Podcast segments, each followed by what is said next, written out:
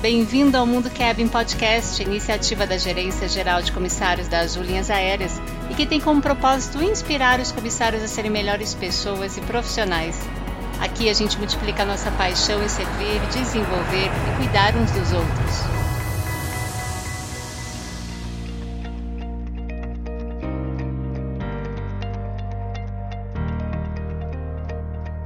Olá, eu sou a Rita Midori, da Gerência Geral de Comissários da Azul. E neste episódio, o nosso convidado literalmente voa, e voa muito alto porque ele tem mais de 20 anos de carreira como artista circense, atuou como acrobata no Brasil e no exterior e hoje trabalha como comissário de voo na Azul.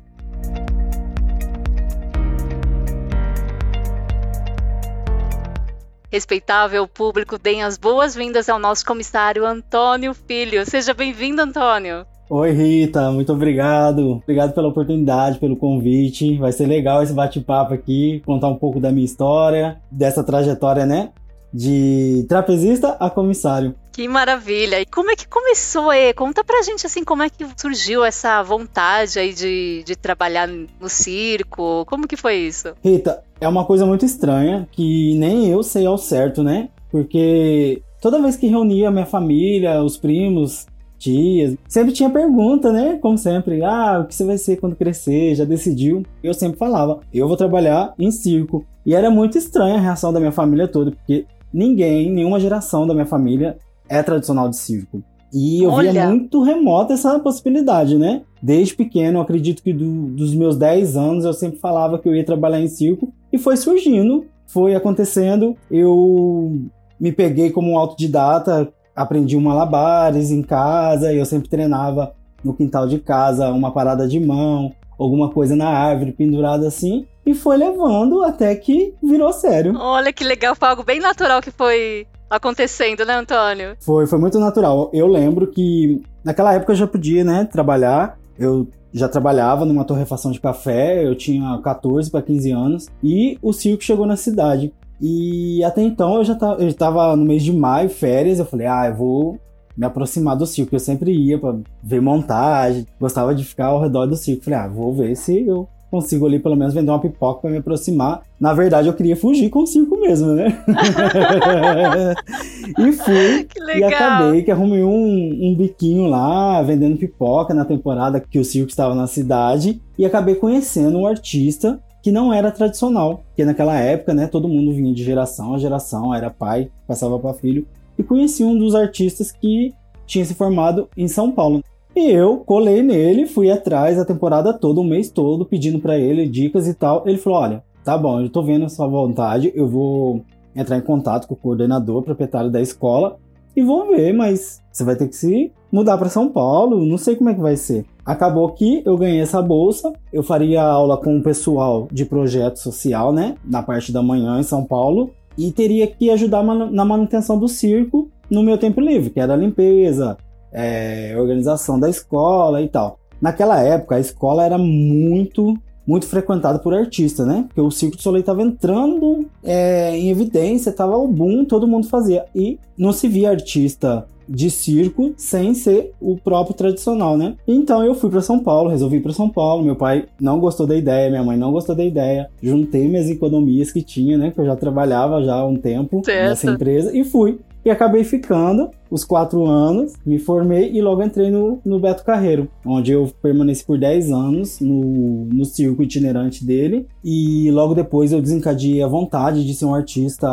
internacional, porque eu via as pessoas indo para Itália, para França, e eu falava, meu Deus, eu, eu, preciso ir também, né? Eu quero ser um artista internacional. Porque, né? Já tinha conhecido o Brasil, já tinha rodado 200 cidades aqui. Nossa, Antônio, todo. quantas cidades? Umas 200, você falou? É, umas 200. O circo não para, Rita. Gente, que bacana, olha às isso. Às vezes ficam três dias, quatro dias, dez dias numa cidade, às vezes dois meses, três meses. E isso em dez anos, imagina a quantidade, né? Deu para rodar o Brasil todo. Que legal.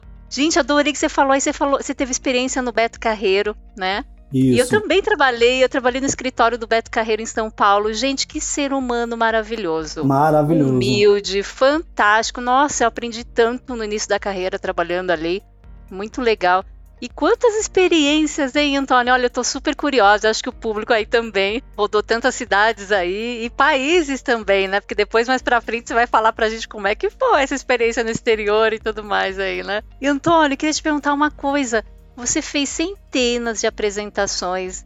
E o que que eh, te marcou? Alguma apresentação te marcou muito? E por que que marcou? Ah, é uma apresentação que marcou foi a minha estreia trabalhando solo, né?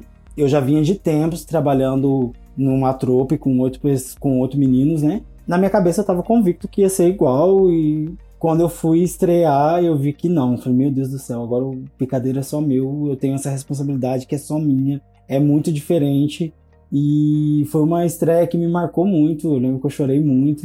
E foi, muito, foi muito incrível. Eu vejo o vídeo, não sou muito contente com o vídeo, não, mas eu sou bem grato por ter passado, sabe? Por isso. Porque é, é muito diferente, né? Eu trabalhar com oito meninos, é, fazendo acrobacia simultaneamente, do que quando eu entrei sozinho, parece que tudo ficou maior, sabe? Tudo ficou mais difícil, tipo, não tinha para quem olhar, tipo, se eu errasse, não tinha alguém que poderia me cobrir na hora. Então foi, foi legal, foi, foi gostoso, foi marcante. Nossa, que legal, sozinho ali, né? E tentando dar conta de tudo, nossa, deve ser muito. Deve dar muito frio na barriga, Antônio.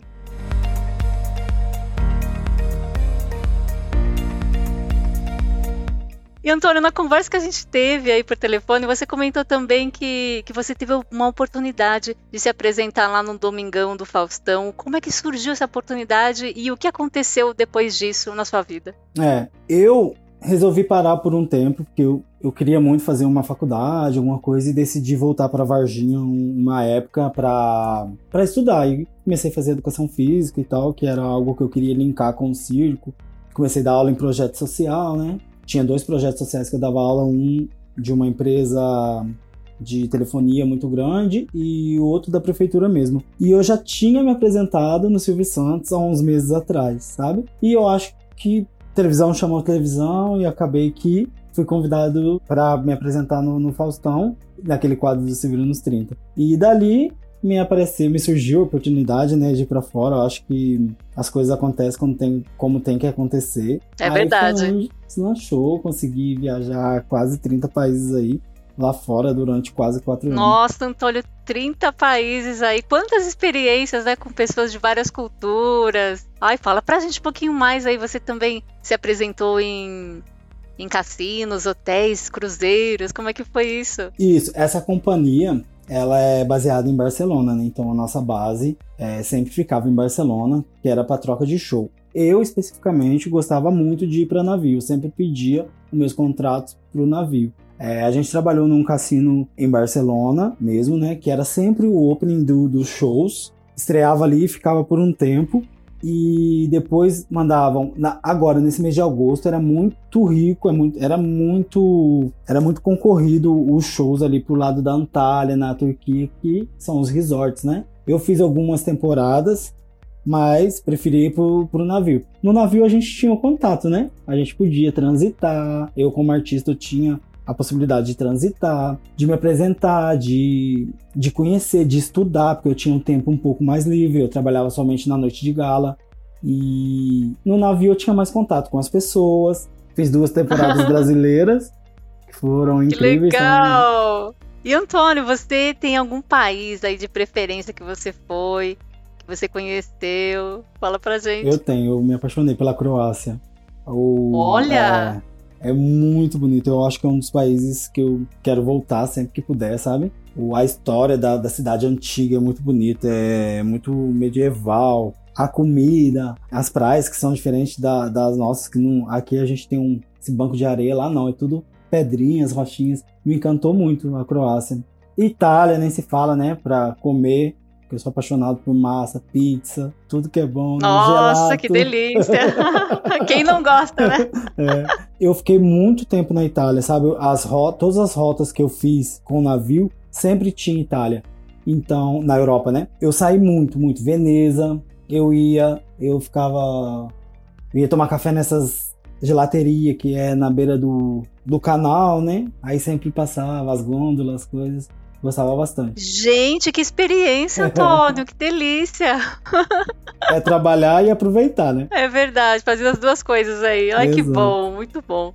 E como é que foi depois essa transição de tudo isso que você estava vivendo, você estava morando aí no, no navio e também viajando vários países. Como que foi essa transição para ser comissário de voo?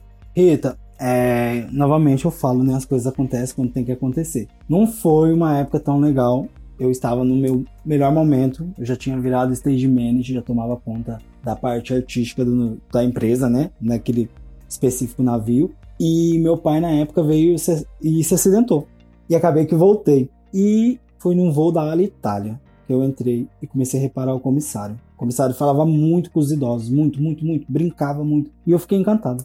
E foi onde eu percebi, né? Eu falei, meu Deus, será que é isso? Fiquei em São Paulo, fiz o curso e graças a Deus deu certo, né? Entrei em uma companhia aérea e depois agora consegui entrar no Azul. Ai, que maravilha! Muito bom ter você aqui, viu? ah, Antônio, como que, como que é que você vê agora a profissão de comissário, com toda essa bagagem que você teve aí desde o circo, nas viagens que você fez também, as experiências que você teve aí no exterior.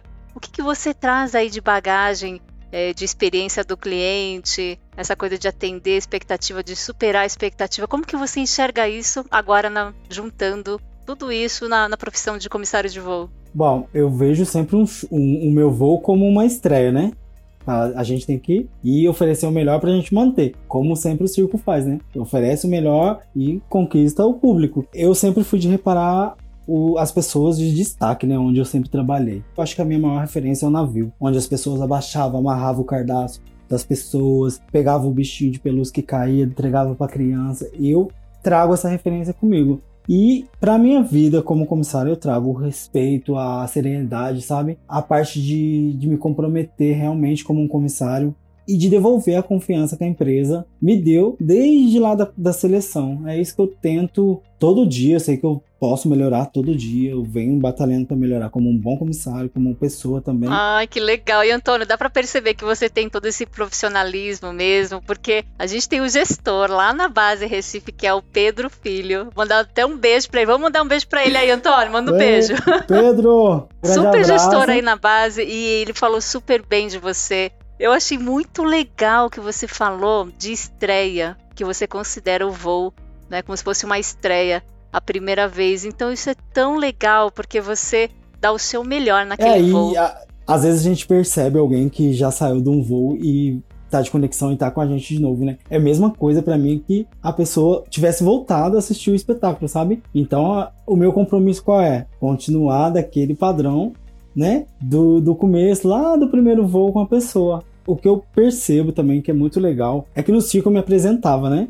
E eu não sabia quem estava na plateia. Não tinha como me, apresen me apresentava e não sabia. No avião, não. Eu consigo conversar com as pessoas, eu consigo ter o contato com as pessoas. Eu acho tão incrível que, para mim, essa parte de contato, né? de poder saber e a pessoa saber um pouquinho também, porque eles perguntam de onde a gente é, às vezes, ah, eu falo, sou mineiro, ah, eu sou mineiro também, ah, mas eu moro em Recife, ah, por que você não tá em Minas? Acaba que, que desenrola um assunto. É bem legal esse Nossa, contato. Nossa, muito bom, né? E você tá se sentindo realizado como comissário, então? Eu tô. Era isso que eu queria, é isso que enche meu coração, é isso que me motiva, é isso que me faz ir pra academia, treinar, estudar. Hoje em dia eu faço é, recursos humanos à distância, né? É ser comissário que me faz viver, tipo, o dia a dia. Ai, que legal. E, gente, para quem não sabe, a gente tá gravando, eu e o Antônio estamos gravando pelo computador à distância aqui. E, gente, se o podcast estivesse aqui, que desse para ver a carinha do Antônio, ele tá tão feliz, tão animado aqui gravando esse podcast. Dá para ver o brilho nos olhos dele. Então,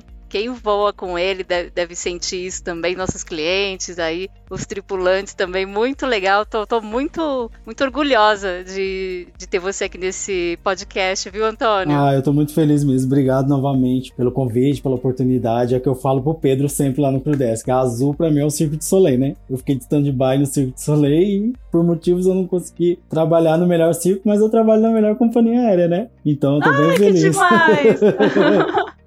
a gente está muito feliz de ter você aqui. E Antônio, é, você tem alguma alguma frase, algum pensamento, alguma coisa que você queira compartilhar com os comissários? Eita, eu tenho algo que eu trouxe nesse longo da minha carreira aí do, do circo, esses 20 anos, que eu ouvi bem lá no comecinho, na escola mesmo. É, vem lá do Circo de Soleil, do fundador do Circo de Soleil, do Guilherme Liberté, e ele fala: o impossível é apenas uma palavra. E Olha. É, realmente, é, a gente contando assim, né? A gente sente a emoção, tudo, mas veio com muita dificuldade, não é nada fácil, todo mundo sabe o tanto que a gente precisa trabalhar para conquistar tudo, né? E nada vem de graça. E a gente acreditar que o impossível realmente é uma palavra que a gente possa resignificar cada dia as nossas conquistas, os nossos sonhos, não abandonar o que a gente sonha, não deixar passar, aproveitar ao máximo, sabe? É isso que eu penso que eu já sou, né? Já tenho 38 anos. Acho que eu queria deixar isso pra galera aí mais jovem, eu tento aprender com, com todo mundo, desde o mais velho, com o mais novo. Eu sempre tento tirar algo bom para mim. E é isso, o impossível é apenas uma palavra. Nossa, que show! Vamos bater palma aqui, Antônio. Seu, seu podcast foi maravilhoso. Vai, bate palma aí. Nossa, que demais, gente. Tá uma vibração tão boa aqui. Uma hora, quando der aí, eu vou pra Recife, ou o Antônio vem pra cá, né, Não, Antônio? Vem, é a nossa gente... convidada aqui em Recife. Quando vier, Continuar avisa. o bate-papo. É.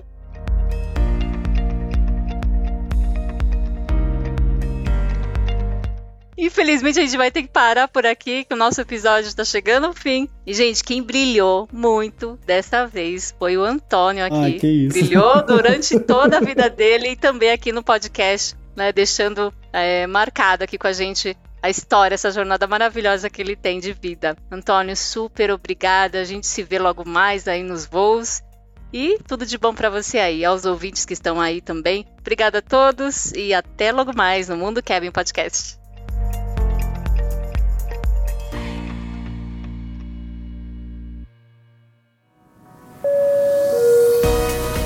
O Mundo Cabin existe para te inspirar. Embarque também nesse movimento.